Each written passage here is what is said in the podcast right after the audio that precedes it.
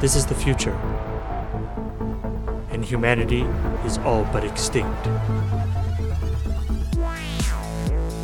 First, they start skipping prescribed drug dosages. Then they begin touching. I volunteer as tribute! You can stop this. You can change things. I know that there's something more.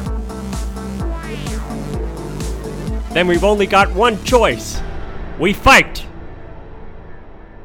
Fight the Future with Dan and Paul. Welcome to the last ever episode of Fight the Future with Dan and Paul. I'm Dan. And I'm Paul. Yeah, so we're shutting it down. Mm hmm. The important thing is I'm not going to be forced to watch Allegiant. Yes. I love on the billboard for like the theater near me, the name it just says Divergent Allegiant. It's like it seems like that's the complicated movie. It sounds like the first half of an SAT question. Divergent is to Allegiant as But this movie has not done well. I don't know if you've been following this, Paul. I have not. This is a good reason to stop the podcast, which is that the trend is dying. Mm-hmm. I mean, I wouldn't say we we hit we hit it at the peak, uh, but uh, there is there was. I mean, part of the impetus for starting the series was there did seem to be this kind of this huge push for the young adult dystopian things after the Hunger Games was so popular. It seemed like there was no end in sight for a while, back in Mhm. those heady days of 2015. I feel like there's for some reason movie studios get obsessed with this like, all right, Hunger Games went did well, so that means that people must want these young adult dystopia things, or Harry Potter went well, that means kids want magical kids movies. It's like no, they want good movies. the genre doesn't isn't actually as important. Yeah, it's But- complicated. I mean, yeah, I'd hate to lose a company a $100 million, so it must be a nerve wracking job. mm-hmm. So, reading box office profits about the weekend of that Allegiant came out, it says Divergent series Allegiant underperformed with just $29 million on the weekend, a 44% drop from the opening weekend of Insurgent. Hmm. They call it the first really big nail in the coffin of the dystopian YA subgenre in film. Hmm. All right. But we should have seen this coming because the crash came in books much earlier. So here's Publishers Weekly from 2013, September 27th. Ding Dong Dystopia's Dead is the name of the title. uh, one of the toughest sells in YA these days is anything that has, quote, even a whiff of dystopia about it. There are editors who you sense want to curl up and die when you mention it. So right now it's more like realistic, like John Green type YA novels Mm. That people are into. So we actually may be seeing our source dry up, which makes it another good place to stop. just because there's so much there's so much more selection in the book area the books were pretty much universally much better than the movies that we did Yeah, so that's one of the things I thought we could do for this last episode, Paul. So in a normal episode, we will talk about one particular dystopian world. So we don't talk about criticizing a book or a movie. We talk about the world itself. We talk about the setting, the plausibility, scariness, hope for the future, and a segment called How Would They Do? Normally. But Mhm. this episode is going to be all about our podcast. mm-hmm. So it's a kind of a clip show. It's kind of a victory lap for something that was not a victory. it's kind of a fan service for a very, very small fan base. hey it- it's small but dedicated fan base It's slightly bigger than the one of the Flight of the Concords in the show Flight of the Concords. so we're going to talk about some stuff related to the podcast, like the theme music, where it comes from. We're going to play some outtakes and funny bits that were not within the show itself. mm we're going to talk about how would they do, which is my favorite segment and a lot of people's favorite. Read out some things, yeah, explain what is said at the end of every episode. So it's going to be fun. Alrighty. Uh, but yeah, one thing we can talk about is what we really think. So, what movie or book did you hate the most? Let it out. Give in to your anger, Paul. I mean, A Boy and His Dog was absolutely reprehensible and horrible as a movie. Um, but it did have some redeeming factors as sort of a historical artifact.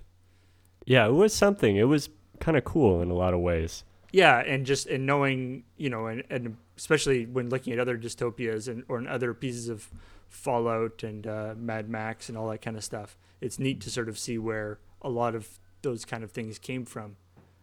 Um, hmm But uh, But it was hard to watch. it was definitely hard to watch. It's, it's certainly not something that I would have watched um, without do, doing the podcast. I don't think. Yeah, we'll get into that later, actually, in a clip. How I live now, I was not a fan of. Yeah? Definitely, that was a tough one. I thought it was Um, brilliant, but yeah, very hard to watch. It it sort of, but it, it had the combination of where it was extremely unpleasant subject matter, you know, f- because of, there's all the there's some you know the violence and the the story is horrible and stuff, and the sort of, I guess what was considered to be, you know, the sort of positive part of it was this sort of young adult love story that was also extremely uninteresting to me. Maybe if you were the target demographic for that particular love story, then that would kind of balance out the harsher elements of it a little bit. But uh, yeah. it just annoyed me more. Right, the guy who had a falcon to show he was yeah. sensitive. it was so good. Um, Insurgent is my most hated movie because Insurgent is just there's nothing there. It's Mm. like total contempt for the audience. That they just some running around and shooting guns and telling you you're special is enough to keep these stupid teens occupied. mm. It was certainly a massive step down from Divergent, even though Divergent was also not that good. But Yeah. at least Divergent had some sort of interesting stuff in it. I think when it comes down to it, I would rather watch a bad version of The Hunger Games than a bad version of like The Fault in Our Stars. Something that is ultimately why dystopias are idea driven, even if the ideas yeah. are very dumb. Yeah. Right. So you mentioned that you're not that engaged by the super hunks in that movie or other movies. Mm. and uh, which reminds me of one of my clips that I have here, which is when I appeared on the Desert Bus for Hope marathon. Ooh. So I came on to uh, talk about the podcast and keep Paul awake while he was driving. This was at 9 a.m. or something on one of Yeah. the times, which was good for me because of the time difference. We chatted, and I gave Paul a quiz about the movies that we watched. So let's take a listen to this. Okay. You see it? Uh, I think of a young man. Okay, so your job is to um, match the. this is just a photo called- of you again. I don't see what the point is. I know, I know. The resemblance is striking. This is uh, called post-apocalyptic hunks, Oh no. and the job is for you to match the the hunk to the movie which you saw. You Oh, watched no, all of that's- these movies for an I, I couldn't tell the difference between the two guys and the host. And they were in the same movie and talking to each other. exactly. when This it is gonna be your one to hardest the other, I challenge. couldn't tell. Yeah, so you have to match the uh, young starlet, male equivalent of starlet, uh, to the post-apocalyptic dystopia that they were from, which you, by the way, watched them star in for an hour and a half. In the last year. All right. I'm going to go with uh, Hunger Games. Eh. This is uh, City of Ember. Is that that's not what he looked like in City of Ember? No, these are headshots. Yeah, But these are like Just to make current headshots, right? Current headshots, yeah, just to Oh, make it that's more just difficult. that's that's even worse. Who is that? Help me. I don't know. Take a guess. Uh, all right. I'm gonna say Hunger Games on this one. Eh, No. this is not the same man, by the way. Hi, just. Okay, you get five seconds. I know. Five, four, three, two, Maze one. Runner. Eh. Eh. Wait, no. Was that Maze Runner? No. No. Oh. I don't know who these guys are. I swear he's something through the same pictures again. These Yeah. last three, You've looped through Oh. pictures, haven't you? the last three are all from the host. Oh. the, the last, these, this one and the previous two are all from the host. So I get all the points. Okay, ready, ready for the last one? Alright. Okay. Post-apocalyptic hunks. Ah. This would be from Nazca. Excellent! Ding, ding, ding! Yay! Yeah. All right, So you know, hunky. Please. Umu. How do I get off the screen? All share? right.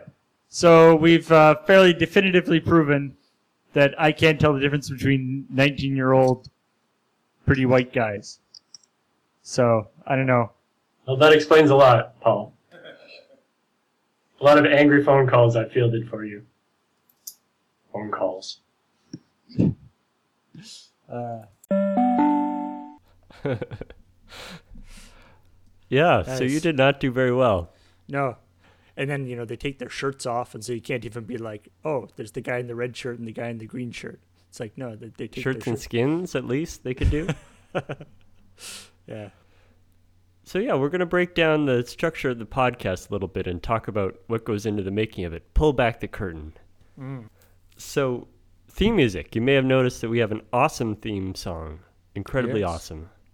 And that is thanks to our composer, Bradley Rains, who is an acquaintance of Paul, has worked for Loading Ready Run for a while. Yeah, yeah, he does uh, almost all of the music actually that we use for various things. We use for, you know, the introductions to our various shows. Yeah, no, he's incredibly talented and like what's most amazing, I'm to I've got bits of some of the emails that I sent because he took my vague non-musical person descriptions of what I wanted it to sound like.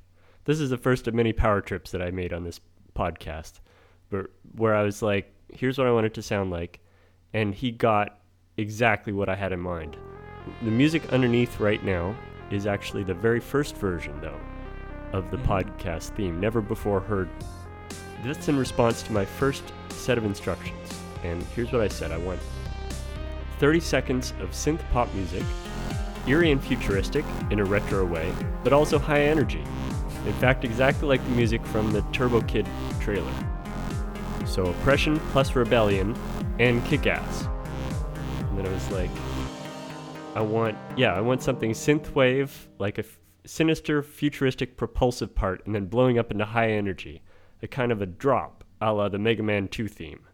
But I don't want quite chip tunes, more of a Moog slash synthesizer sound. Right, so we got this back, and I, I heard it in the Gatwick airport. I was like, this is incredibly cool. But it's not quite right. I do think it needs an adjustment.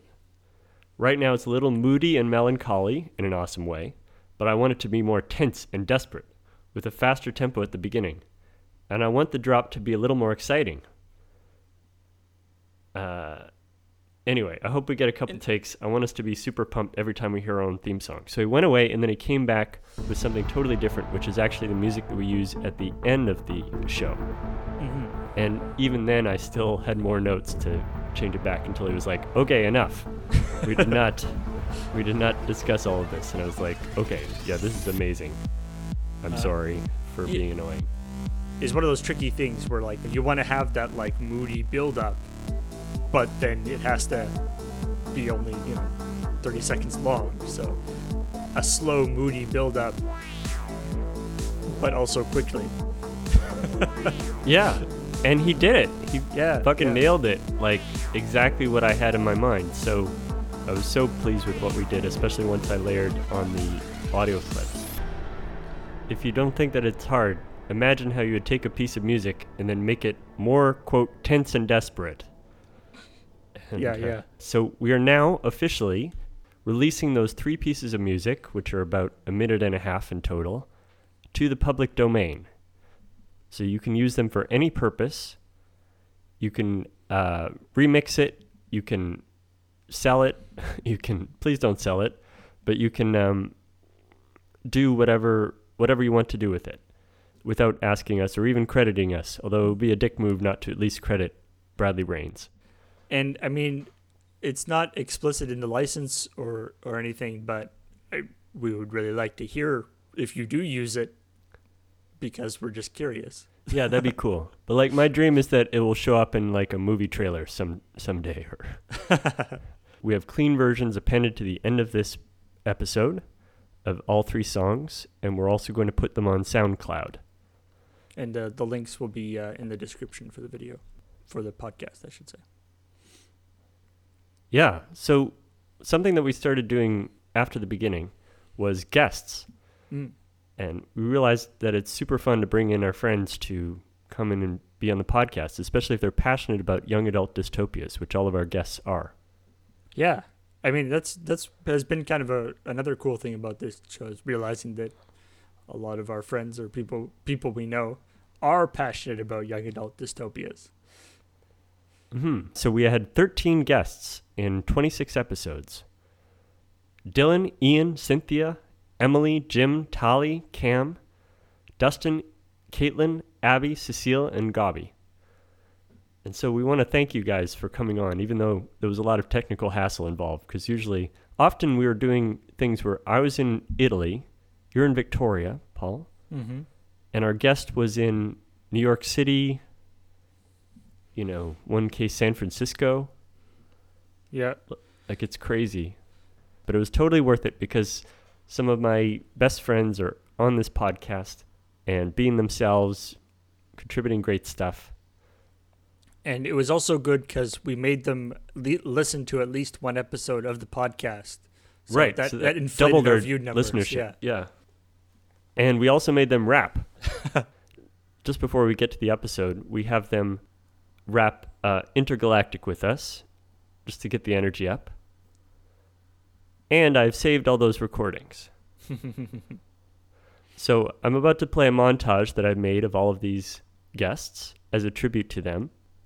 So I do want to say that it's completely unfair because they did not know they were going to have to do this. They did not know it was going to be ever played. And they did not have any music to listen to, and some were not familiar with the song.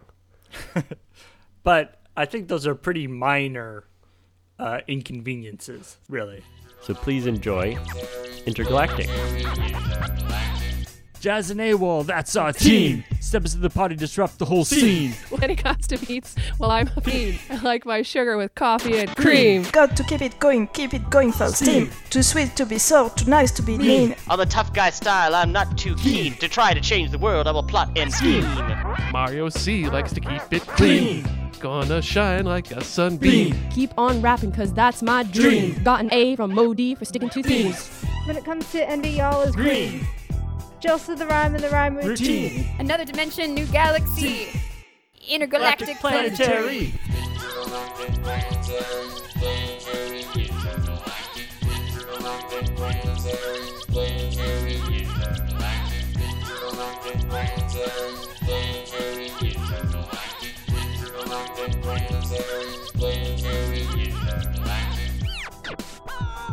From the family tree of old school hip hop. Kick off your shoes, relax your socks. The rhymes will spread just like a pox, cause the music is live like electric shock. I am known to do the wop. Also known for the Flintstone flop. Tammy D getting biz on the crop. Beastie Boys known to let the beat drop. When I wrote graffiti, my name was Slot. if my rap soup, my beats is stock. Step from the tables as I start to chop. I'm a lumberjack DJ at rock. If you try to knock me, you'll get mocked. Stir fry you in my wok. Your knees will start shaking and your fingers pop like a pinch on the neck of Mr. Spock. That was awesome. That was awesome. So I said that we surprised everybody, but that's not actually true. One person we didn't surprise, so Somebody had actually done their homework. someone did their homework. So let's take a listen to Cecile and her entire verse of Intergalactic. So this is an American band Yeah. from the 1990s, which is mostly based on yelling. Mhm. so there's no musical or rapping ability required. Sure. Uh, your job is just to yell. Okay. Uh, so we'll each take a verse, and you'll get an idea. I think we usually go me, guest, and then Paul. Okay. Um, and the way it works is that we all yell the last word of each line. Okay. Uh, and We, the, we, the so we of the line just is- we just yell the last word of each line. That's that's Yeah. what we do. Yep, it's a very Okay, so you- high-level American Okay, musical great. genre. Awesome. Folk, folk form, really. because um, actually you had spoiled that to me and I was extremely afraid of it. So I spent the last 24 hours preparing for that. Oh my god! Yeah. no! oh no! Yeah. She's gonna be like the second coming of Adam Yauch. That's one of the Beastie Boys. Mhm. oh my god! Yeah. Well, this is a first, I think. Which was fun. Yeah. Uh-huh. Do you want to do you want to wrap the whole thing and we can just yell at the end? Um, well, this has only uh, gotten I me to the make you do level the where first- maybe one line is good on all of them. Jason Overall, that's our team. Step inside the party, disrupt the whole scene. When it comes to the beat, well, I'm keen. I like my sugar with coffee and cream. Well, I got to keep it going, keep it going for steam. Too sweet to be sour, too nice to be mean. On the tough guy style, I'm not too keen to try to change the world. I will plot and scheme. Mario C likes to keep it clean. Gonna shine like a sunbeam. Keeping on rapping, cause that's my dream. Got a motif from sticking things. When it comes to envy, oh, scream. Jealous of the rhyme and the rhyme routine. Another dimension, a new galaxy. Intergalactic planetary. Galactic, planetary, planetary, intergalactic. That was amazing. Yeah, man. Yeah, with the it's great with the accent. She's great. Swiss French. Yeah, the the, the slow roll of uh, just letting you explain the whole song to her before she actually tells you that she knows what's going on. It was like masterful. Yeah. I got punked. Next, I want to talk about a segment that sometimes gets buried at the end of our podcast. And I think many people don't get there. I certainly will leave podcasts halfway through, but it's one of the coolest parts called How Would They Do?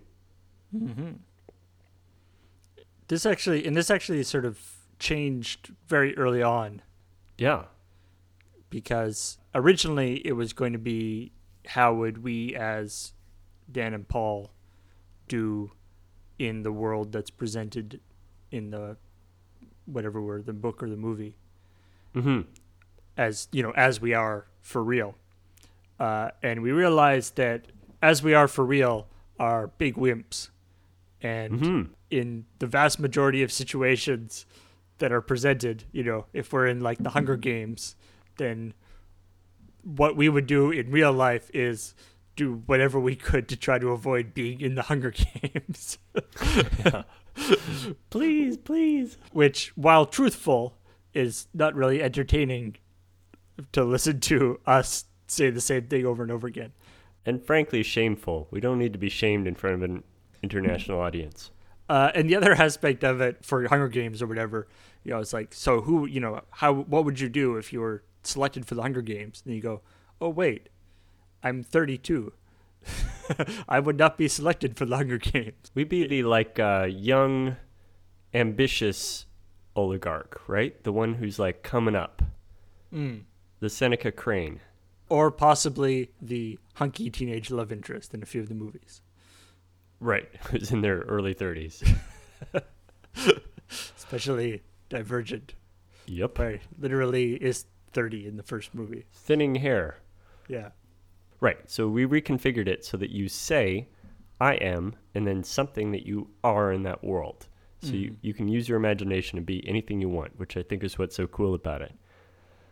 Any character or type of job that exists in that world.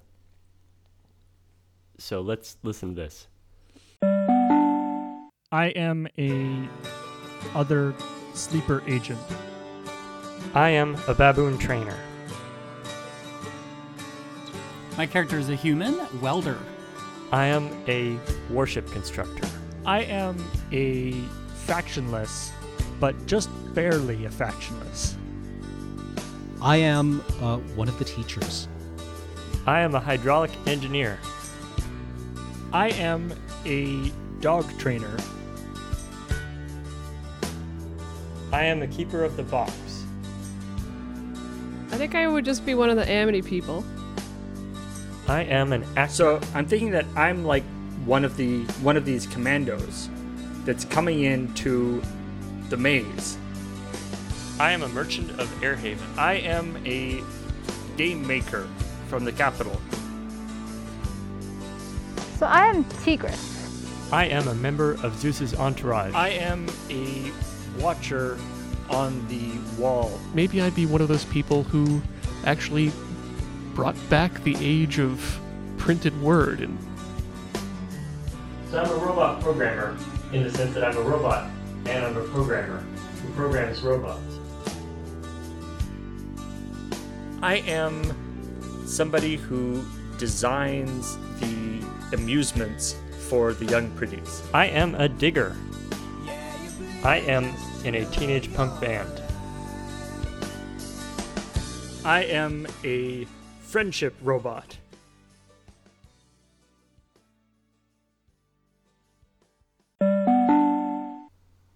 So yeah, because they appear at the end of the episode and they sometimes get lost probably, I wanted to highlight some of our favorites that have happened. So this is from Insurgent, which is in the Divergent series where there's a whole bunch of different factions all battling it out in post-apocalyptic Chicago. And Amity is the farming one. So and Caitlin's a fan of the books too, she's- so she's thought about this quite a bit. Nice. Well, I I think I would just be one of the Amity people. Mm. Okay, so I'm Uh-huh. just you know tilling my earth, and you know the Dauntless come with their big cars and like here a mile away, and I'm like, oh well, that's that's irritating and not very peaceful. So I just kind of take off because I'm like, uh, you're wrecking my peace here. I'm just gonna mosey on down the Well, line to 'cause- the uh, climb a tree, and I'm just gonna you know go to the orchard and hang out till it all blows over.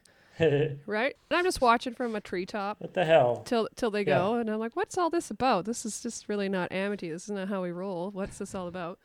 And then I kind of find out what's going on, and it just sounds ridiculous and, and quite hostile and Mm. not very nice. So I decide to go camping for a week. I'm gonna go just take off on my own. Lots of vacation time in Amity. Yeah, I just go have a little soulful, introspective journey for a week, and just hopefully all this stuff that's happening with the people in the city, Mm. you know, the city people, will get over themselves. A lot- and a just lot of get- rushing around for no particular reason. Yeah, like they just need to calm down, and I just can't handle it. So I'm gonna go on a little re- personal retreat. So, you know, Self-care. yeah, I gather some fruit and food and happy bread and a jug of water, and I go off a little bit, you know, down the way um, from the Amity, which is in my world beyond the fence where the farms are. and I just kind of set up camp when it's dark and then keep moving and keep moving. And I stumble upon other people. Ooh.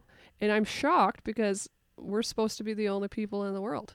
So I bust the myth, but there's no one there to share it with. So So you just kind of look up in the sky and go, huh, life is funny. yeah, yeah. And I'm happy about it. You, you sort of realize you realize you sort of inadvertently gone farther away from the city than anybody else has. Yeah, I just I'm just on a happy trip and I'm just looking I like this. looking for anything, like followed the butterfly, followed a bird, and then I just stumbled upon more people and I just don't know what to think because I'm not that smart. I'm just happy. I, I like the idea that you know there's this big revelation that happens, and like they're everyone's streaming out of the city, and as they're streaming out of the city, they go like past Amity, and they're like, "Guys, you got to see this. We just unlocked this whole big deal." And Amity's There's a world out there. There's people. and Amity- people. Amity's like, "Yeah." Yeah. and you're they're like, "What?" It's like, "Yeah, yeah." Yeah. Yeah, they got good zucchini over that way. they're to the they're east. there, yeah. They're like, "What? You never told us?" Like, No. yeah, yeah, it didn't seem that important. No. Yeah. Dude, you guys didn't ask.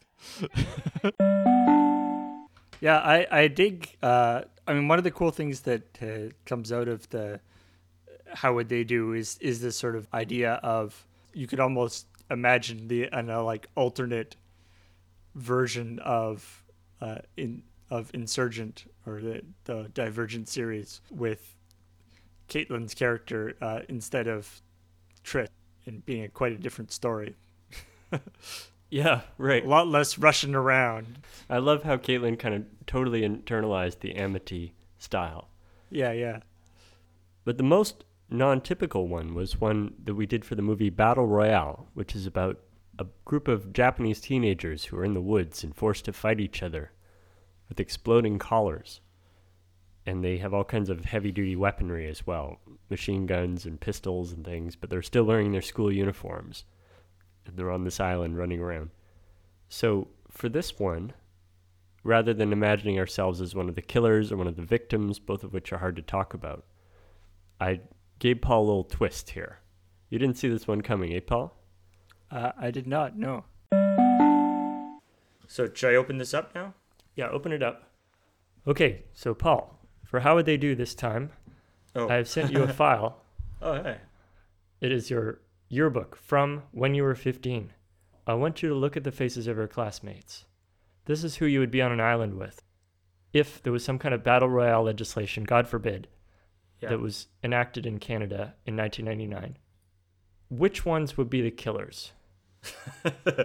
which ones could you take? Page 47? All right. Okay, so pick a face.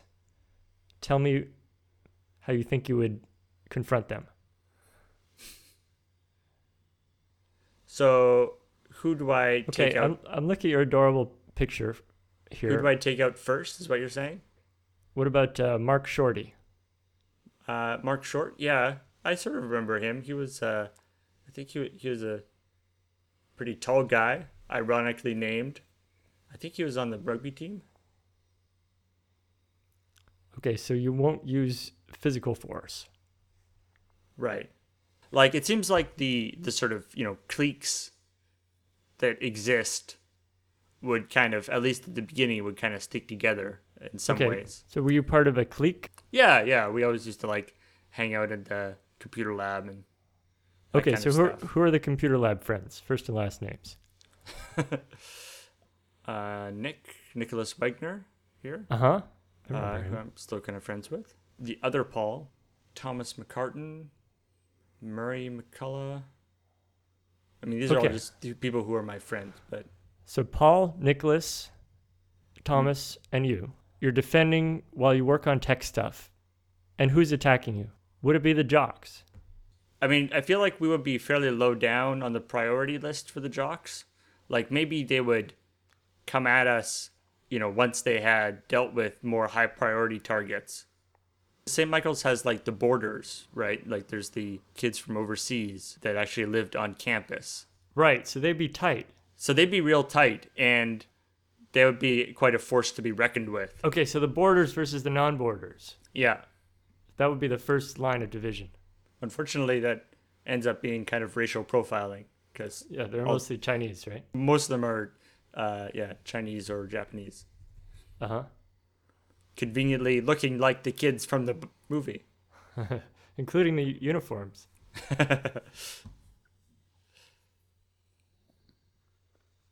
Yeah, that's really it's really tough because it's Was a while ago. Nick was a guy who I really didn't like. Okay. We, we got off on the wrong foot somehow, and uh, he always picked on me. So, So would would he kill you or would you kill him? Do you think? I think it would be a tough one. Like I think, I think uh, he was a pretty big guy, but I uh, I think I would surprise him with my ferocity. Ah, I've seen that in that video of the social anxiety fear factor. It's frightening. Uh, I remember one time uh, I was we were, we were playing soccer and I was on defense and one of the you know very skilled soccer players, sort of jock guys, uh, was coming down the side and you know on a complete breakaway and it was just like I was the only one protecting the goal. For lack of anything better to do, I just kind of uh, uh, you know gritted my teeth and went sort of "Urgh," and he started laughing so hard that he missed kicking the ball and was able to get it away so from we have a survival strategy for you, Paul. Yes. Surprise is the key factor. to humor. Yeah. And humor is your key to survival, Paul. Yeah. Because while they're laughing, they are they are disabled. You have to be like tripping over your rifle strap. Yo, and yeah, "Ah, well, and then a- bang, A and they least fifteen-year-old, expect it. exactly, bullet in the head is what your humor gets. I appear to be uh, extremely non-threatening until the very last moment. You die laughing. Yes. Yeah, well, I hope we've struck a good balance in the final edit of anonymity and such. I thought it was fun. Yeah, there is a lot of editing that goes into this podcast, strange as it may seem. Yeah, that's the good stuff. Is that's that's what you're hearing. Yeah, that's what's left. Often I will cut out 50% of a podcast to get to the final episode. But sometimes there's little funny bits or bloopers, and so I put a few of them together into a reel of either uh, things that happened before the podcast, after the podcast, during, and had to be cut out. So never before heard. Ooh. One, two, three, four, five. Whoops. one more That last one doesn't count. Whoops. okay. One, two, three, four, five. Better. For some reason, the last that last one, I opened my hands when you said five, which I So you then realized doesn't make any works. noise. yeah, I forgot how to clap. Okay. You clapped backwards. Uh, oh dear. uh, remnants of the previous world. It certainly looks better than Amtrak in my experience of that. Don't don't hate on Amtrak. The vice president of my country is a big fan. Ah, Lieberman. No. Shit. Fuck. Biden. They're both Joe, okay? okay. And everybody hates Trenitalia. But I like riding the trains all the time here in Italy. It's pretty great. Uh, yeah, so that's that, I guess. all right, all this will be cut out. where I where I made a mistake will be cut out. So All right. in sync. So in sync. Why can't I think of an in sync song? In sync's back. All right. Blackouts are occurring with increasing frequency and last longer with each time. There, there was. Whoa! What was that? Was that you? Nope. Whoa. Now What happened? What happened? something happened? weird happened, and now I'm way out of sync. Oh, dude. You're way now out of I'm sync? speech jamming myself.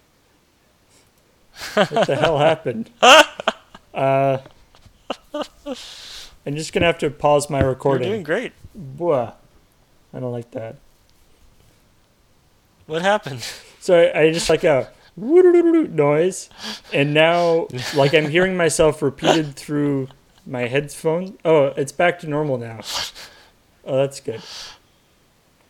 Well, I just heard this weird noise in one of my ear earphones, and then like I, I have it monitoring myself, right? Like I have the monitor turned on, but the monitor started getting started being really like delayed by like a second or half a second, and that's the worst thing ever. It's what's called speech jamming, or, and it makes it basically impossible to talk normally. So sorry about that. Chicken in your fingers pop. You there? Yes. Sorry. Like a pinch on the neck from Mr. Spock. Spock! if you want to battle me, you'll get mocked. Uh. the sock flock. You'll be talked to. I can freestyle. It's pretty good. yeah. Jumping from you you are a bad man and therefore you'll get a chop. Nice. That's that's just to uh, so we can sync up our because what hap- we record it locally here and then he records his and then I send it to him and he syncs it up. So it's like the little clapper paddle when you're doing thing, except less complicated. Okay, if you say so. And I adjusted a little bit anyway to make it sound like Paul's taking long, dumb pauses. oh, I see some brotherly love happening here. Mhm. Yeah, yeah. The I mean the editor has the final the final say, right? So Mhm. So much power. You can record you can just add in extra stupid lines from previous episodes if you want. Sometimes if he makes a joke, I just put in cricket sounds. Oh, wow. Yeah, Especially, especially harsh. that's a power. As in contrast to like the host aliens, Uh-huh. they seem believable in that they they want to live an easy life. Sure. And and to uh, get their kicks by hunting humans. Uh. like that's that seems to be their goal. I think we can all identify with that, really. yeah. Wait, Paul? Yes? You mean you identify with wanting to hu- hunt humans? Uh, no, no, no. Of course, I meant the other one. The other, the you're living an easy life part. Tally ho! the Anyway, most we'll- dangerous game of the them all. Man, Parcheesi. That. I'm oh, sorry. Man, that's a better answer. Parcheesi isn't that dangerous at all, really. Yeah. Depends on what happens when you lose, I guess. Yeah, Parcheesi roulette. Parcheesi to the death. Where humans are the playing pieces. yeah. Didn't even know how that would work. So it's not all gold. But most of it is. Most of it is. Surprisingly large percentage of gold. Yeah, yeah, and it's a goofing around podcast. It's a joking around podcast, is kind of how I imagined it. Mhm. But once in a while, we have had to deal with something serious on the podcast. Specifically, all of a boy and his dog is something serious to deal with. Yeah. But yeah, we had some discussions about how to actually deal with it. And as you'll hear in this next clip, right, so we took two approaches. First of all, we recorded the story part twice. The first time was uh, somehow we didn't quite hit the right note. It was like a little too jokey, considering the subject matter, which you'll hear about. And so we went back and recorded it as straight faced as possible. And then we created a new segment called What the Fuck, which is where we talked about all of the what the fuck aspects of this movie, which there are plenty of. So we tried to kind of segregate it out. We had to do that to just as like a release valve. Otherwise, those things would keep cre- creeping into other segments. yeah, it would take over the whole podcast. It still kind of did, but uh, yeah. So what you're going to hear is first of all, us after the first attempt, kind of regrouping uh, at the first temp- attempt at the plot summary, and then you're going to hear bits of the what the fuck segment, the beginning and the end of the what the fuck segment. Okay. That was not very deadpan. no, damn it. I just, uh, I was like, what do we, how to do this? I don't know. Should we do it again? I almost kind of want to. Um, like it was fine. Like it'll work. like I, I can't like I, I don't know what the what the what the uh, the balance is between saying the stuff that happened and saying how ridiculous it is. It's like reporting without commenting. Yeah. On things. Like your reactions were perfectly natural, but I just have this plan in my head. Yeah, I'm just I'm trying to it's just trying to describe what's going on. But the act of describing it reveals how insane it is.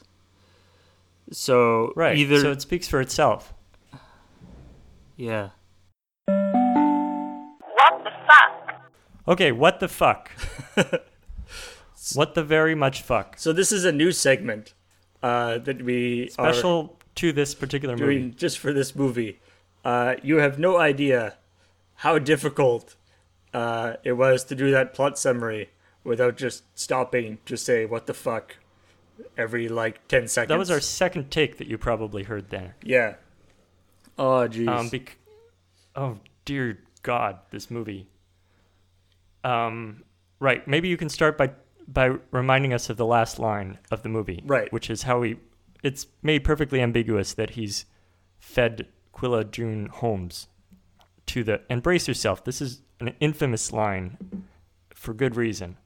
Yeah, so the final line of the movie is Blood, uh, telepathically talking to Vic, goes, Well, I'd say she had marvelous judgment, Albert, she calls Vic, if not particularly good taste. And he kind of walk off into the sunset. God, Jesus Christ. So what the fuck? What's interesting, actually, though, um, is that that line is different from the short story that this is based on by Harlan Ellison, and Harlan Ellison actually really objected to that last line. Uh, but but I mean I've heard that. Like I read that too. But it's like it doesn't really change the ending. no, it's the no, same no, ending it's in both. the no the, the it's ending. the pun the that he objects to. change. Yeah, He was bothered by the pun. The ending of the novel of, of the of the short story is Vic, sort of doing voiceover. Quilla goes, you know, do you know what love is? Because she she's sort of trying. I guess she's trying to like manipulate him because she loves him. I love you. You know what love is? And then he says, you know what love is?" Sure, I know. A boy loves his dog. Yeah, so it's a little more complicated, I guess, than just the haha, we just ate the woman. But it's but it's still, still that that happened. bitches, man. bitches. Yes. Uh, I I saw when it was like the message of the film is bros before hoes or mutts before sluts. it's like so yeah i mean the entirety of the movie and all of vic's motivations throughout the vast majority of the movie is that he wants to find uh, a woman to rape Yeah, that's like the whole first 20 minutes is him constantly saying, "Hey, find me a woman. Find me a woman." As as all the stories to be faithfully adapted. yeah yeah i I, was thinking about how you would remake it now, and you could do it like you know how they updated the Pirates of the Caribbean ride at Disneyland, where instead of just chasing after the women, the women were now carrying plates of food, so the men were chasing after the food. so it's all okay now Yeah, that's how I remake this film. that just The- the women woman are the has people who sausages have draped around her. she has all the canned food Yeah, in her pants. Oh God. yeah, but I mean, the theme of it is that the above world is actually kind of better in, in some ways than than the horrible civilization that this evil woman is trying to lure him into. Yeah, yeah. I mean, I guess that's I guess that's what is intended. I mean, that doesn't like I mean, as a watcher now, that certainly isn't what uh you know what like like Vic actually says at one point, you know, it's like the dirtiness up there makes me feel cleaner than clean down here or something like that. He's got some stupid line about how he felt cleaner up there in the dirt than down here, uh, you know, because everybody's all lying or whatever in Yeah. in the vault. Vic is really stupid and a terrible, terrible person, and there's no reason to think that he is actually somebody who you should be rooting for at all. Yeah, like what makes him the hero? In my mind, he grows up to be Immortan Joe. Yeah, yeah. Or Lord Humungus, possibly too. Maybe. Okay, have we got it out of our system? Is there anything else you wanted to say? Uh, I'm sure more stuff will come up. A boy and his dog can go walking. A boy and his dog sometimes talk to each other. A boy. Yep. Yeah. That was a thing. It's also our only controversial episode, which may have in fact driven hits. Fortunately, we didn't go down that road and just try yeah. to be controversial in every episode. Yeah. But we got Katniss tr- gets put into the Hunger Games, and you won't believe what happens next. yeah. Why Katniss deserved to lose the Hunger Games. I'm like, whoa, whoa, I gotta, I gotta click on this. gotta click on this. I'm so baited. But yeah, we actually got angry comments about this. This guy, he says he really disliked the political discussion that's entangled in the video. It's quite frankly uneducated and improperly researched. More specifically, a lack of research. Yeah, I mean, I guess that's a fair cop. I mean, we didn't really do any research for it, I guess. Yeah, that's true. We didn't need to do research really to see that that was horrible. The only reason I bring this up is because it stops me from enjoying our content and genuinely wanted to provide you some proper feedback. Anyway, nice splash art, winky face. I'll try the podcast again at some later point, but for now, I'll stick to the main content. All right. Well, So he's he liked, flouncing. he liked the splash page, so that's good. Later comment: The podcast truly This is from the same me- guy? Same guy. The podcast truly loses me about 40 minutes in when it goes full tinfoil and treats the concept of modern Western societal patriarchy as legitimate, which is absurd when things like this exist. Then follows 10 links, including Wikipedia link to the Violence Against Women Act and a Quora.com question is it possible for a woman to rape a man? So he's disproven patriarchy. Right. So yeah, sometimes we have to get creative about segments.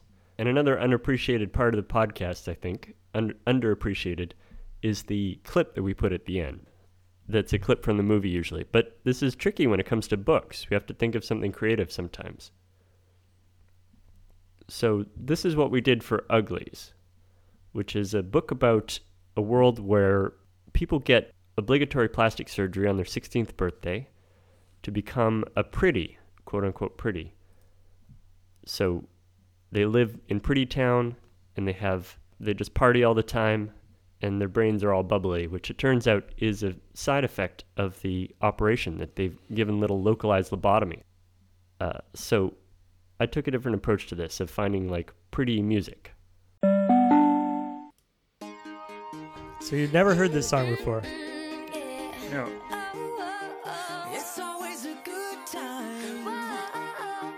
This is the song that I think is the most pretty song that I've ever heard, as far as the pretties of this book.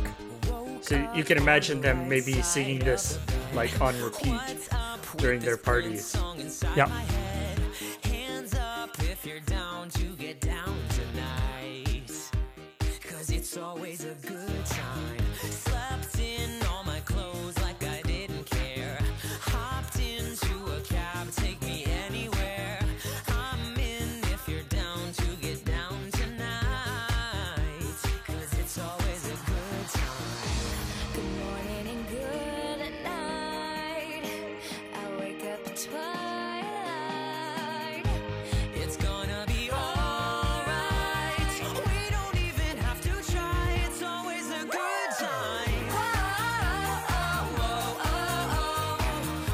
I don't know, like I, I like a lot of dumb pop music. Something about this is sinister though to me. like it just screams dystopia in a way. Yeah, it is definitely something that you can imagine the drones in gray suits walking in lines and then this playing on like a giant monitor in the background.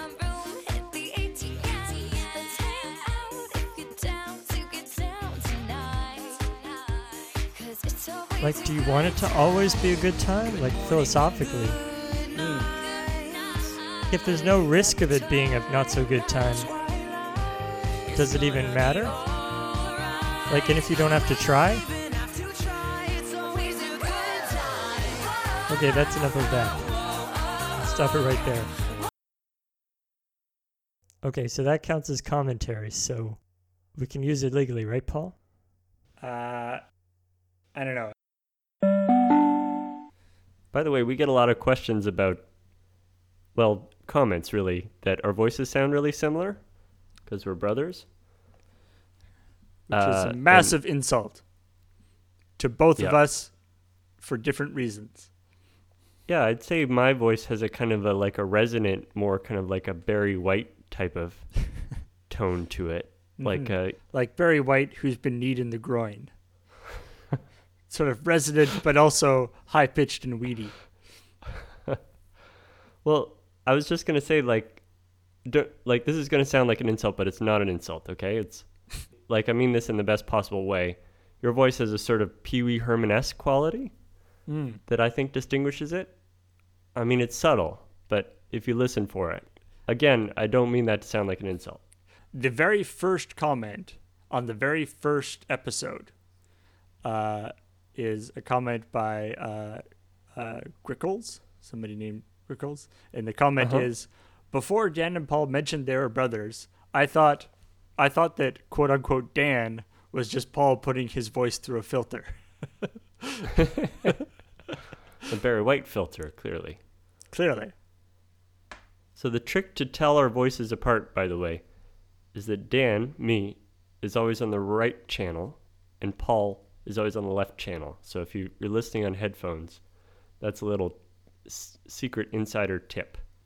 Okay, I'm almost out of clips, but I put in one more because I'm doing all the editing. So this is uh, the sickest burn that I ever achieved on the podcast of Paul. Burn of me. Uh huh. Okay. I have the fire extinguisher standing by. Put on your asbestos underpants. Okay. Luckily, I was already wearing them, anticipating such a burn. I was wondering what that rustling sound was. Okay, let's go. So scratchy. I read the short story first, and then I read the novel later. All when I'm in my early teens, which is about the exact right time to hit it. It's kind of like the last Starfighter for smart kids. Hey, I like the last Starfighter. Wait a minute. Exactly my point. Damn. Wow. Hashtag wrecked. Uh, uh, well played, sir. Well played. Also, the day when I learned the word wrecked. You hadn't heard the word wrecked before? Paul- In that context? I'm not a desirable to market to millennial like you. The question is, how would you spell the word wrecked? Well, that's what took me a long time. that's why it took me half an hour to find out what that word actually meant. Yeah, so I, I made fun of our comments, but actually we get a lot of lovely comments on different episodes. As on the Loading Ready Run forums and on YouTube. Yeah. You know, you can look at numbers, the numbers of downloads, you know, it's been downloaded, whatever. Yeah, which is Uh, about a high water mark is about six thousand per Yeah. episode. But there's something different about the, the like seeing a number going up as opposed to, you know, seeing actual, you know, comments that it's like, yes, those are real people. Yeah, like even the um, boy and his dog mansplainers were engaged, had listened more than halfway through. Mm-hmm. So that was cool. I we really sucked in those. Especially um, when we uh, when we announced that we were uh, ending this series, there's lots of very, you know, all you have to do is say you're going to leave, and everybody says all sorts of nice things about you. It's nice. Yeah, it We was should- really touching. I was like, we sh- maybe I we should should stop more often. yeah. we should have lots of big comeback tours like Jay Z. Mhm. No, he. Does anybody even remember that he retired? So yeah, some some really nice comments along those lines. Like Clefius wrote, "This is terrible news. This podcast has been my go-to for long nights where my children get up late in the night, and I need something to listen to while rocking them back to sleep." It's been a great series, though, and I can certainly understand not wanting to have to watch Allegiant, so that's at least comprehensible. Janelmo wrote, I have also enjoyed the podcast and are sad to see it go. I myself used it when I needed to relax and de stress from studying. Someone said, uh, I too will miss Fight the Future in my daily routine. It's been one of my favorites to listen to at work while also drowning out the pneumatic machine I stand in front of for eight hours a day. And that was by Poop in the Air Tonight. Loading Ready Run commenter Poop in the Air Tonight. Uh, and this was the one that really got me by Damage. Never underestimate how your content can reach people. I've just been through the worst year of my life due to health problems. I'm only 23. And your podcast every fortnight was a real highlight. I spent about two months not being able to stand up. So being able to lie back and listening to the podcast was one of my boredom savers. You also got me to watch some movies that I never would have bothered with or even known about. Yeah. Here's four people that had definitely made a difference in their life. So I want to say, you know, if you're thinking of making something, it's a really great way to spend your free time. I mean, Paul can definitely testify to this. Mhm. How long has Loading Ready Run been on the air? About 13 years now. So you've been entertaining people for that whole time. this year is my first attempt. Some part of that time, anyway. Yeah. Maybe a total of 45 minutes of that time. Yeah. But anyway, it's my first foray into this, into using your time to make things to try and entertain people. And it's really, really satisfying, even though it takes way more effort and time than you could have ever imagined it would.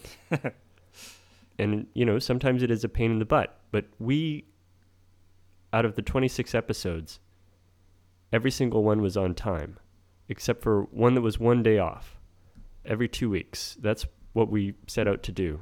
Mhm. Because I knew that to be useful in people's lives, it has to be consistent. Yeah.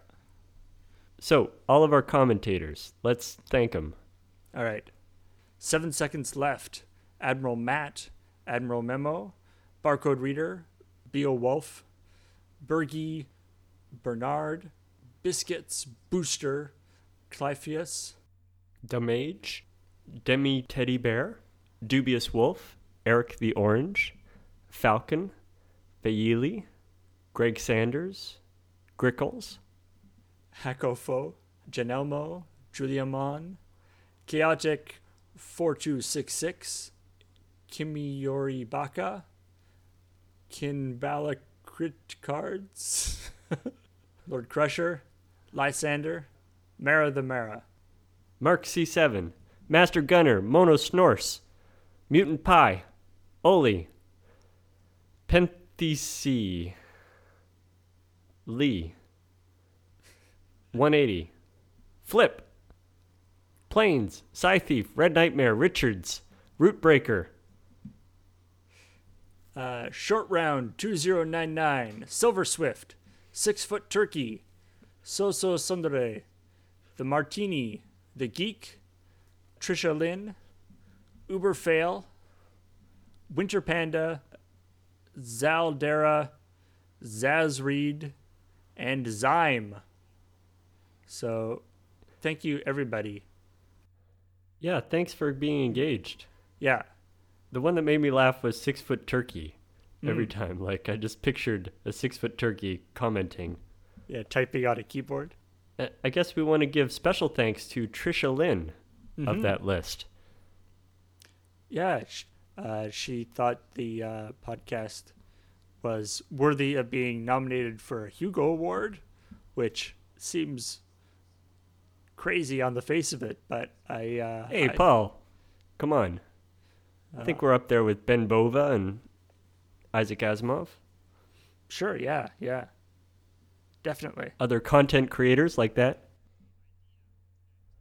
Lois McMaster Bujold. The idea that she uh, considered considered the podcast to be uh, worthwhile for that is hugely gratifying. Yeah, so check out our website, geekingoutabout.com. And you can see uh, Road to the Hugo Awards, Fight the Future for Best Fan Cast. Mhm. I, that made us feel very good, even though we're stopping. Yeah. Still eligible. Yes. Vote for us. Should we start campaigning now? Find a Hugo person and send lots of emails to them. And tear down the signs of the other fan casts that you see out there. Yeah. Attack. Attack. Yeah, we're we're gonna go negative right away. Yeah. yeah, so this is really almost the end now. So thank you, Paul. Um, I sent you an email about a year and a half ago saying, Do you want to build a podcast? I was probably influenced by Frozen. That seems likely. The idea of doing a podcast, um, you know, uh, with Dan and I doing a podcast is very, uh, you know, it's a lot of fun to do, and it's sort of a, I mean, if nothing else, it's an excuse to talk about stuff every couple weeks. It's something that we definitely want to continue doing or do more of. Yeah, so look for something bigger and better. So the last bit I want to talk about is the thing that appears at the very end of every episode, Hmm. which is my friend Chiara, Chiara, more properly, who does all of the intertitle segments. The part Mhm. where it says, Fight the Future with Dan and Paul at the beginning. And the story. The story. Yeah. Yeah. Or uh, plausibility. And we originally we originally got uh, Kiara to do that. Um, partially, obviously, we wanted a different voice than just our voice doing it, and uh, we thought she had a, a great kind of dystopian announcement style voice. Yeah, so and that's what we're going for, like the the loudspeaker on the pole. Mhm. But that means it was plus the accent. It was not always understandable, or people who don't know Italian.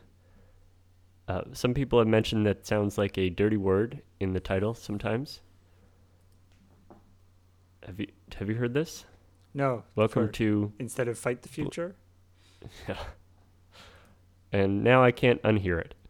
ah. But oh well. One of our commenters was comment confused about what is said after the end of the ending credits. saying, uh, uh, not knowing Italian, I had been frequently wondering what chicken yamo meant, and I never remembered to ask. So the explanation for that, Kiara herself can provide. Hi guys, so we are arrived at the last episode, and uh, I want to say goodbye to all of you and to reveal the meaning of the sentence ci vediamo. It means uh, see you soon, and uh, I hope to see you very soon in the future. Bye. Here's a little bit of the session when we recorded all of the titles together because it was quite fun. Plot. Try an even longer. Plot. Mm-hmm. Plot. Yeah, that's good. Plot. yeah, even longer. Plot. Mhm. Plot. Plot. Plot. Try one a little like deeper. Plot. Plot. That's good. One more. Plot. Plot. Okay, great. Scariness. Good. Or scariness. Yeah. Or scariness. Try project a little bit. Scariness. Scariness. or you could say a spooky version like scariness. Scariness. Scariness. Scariness. Okay. Like that. With sugar. Scary. Scariness. Scariness. Scariness. Scariness. Scariness. Scariness. Scariness. Scariness. Great. Goodbye. See you later. or what would you say in Italian? ciao ciao. Ciao ciao. Ci vediamo. Perfect. Yeah, believe it or not, that's always been a fantasy of mine is to be a voice actor director. So you, deep in your heart of hearts, you just want to berate voice actors. That's your. Yeah, I just want to yell at Bobcat Goldthwait. Be like, use your normal voice. That voice is weird. Come on, Bobcat. If that is your real name. I don't think it is. So these are the last few seconds which you're choosing to use to riff about Bobcat Goldthwait. But it sincerely has been super duper fun. Go back into the archives. You got 25 other episodes to listen to. You probably don't want to listen to this episode first, uh, because No. that will be kind of silly. Mm-hmm. So for the last time, let's say it together. May the odds. May the odds ever always wait. Fuck. Was- okay, good That's a start. genuine screw up. That was a genuine screw up. May the odds ever be in your favor. All right. Take care. Bye bye, everybody. Bye.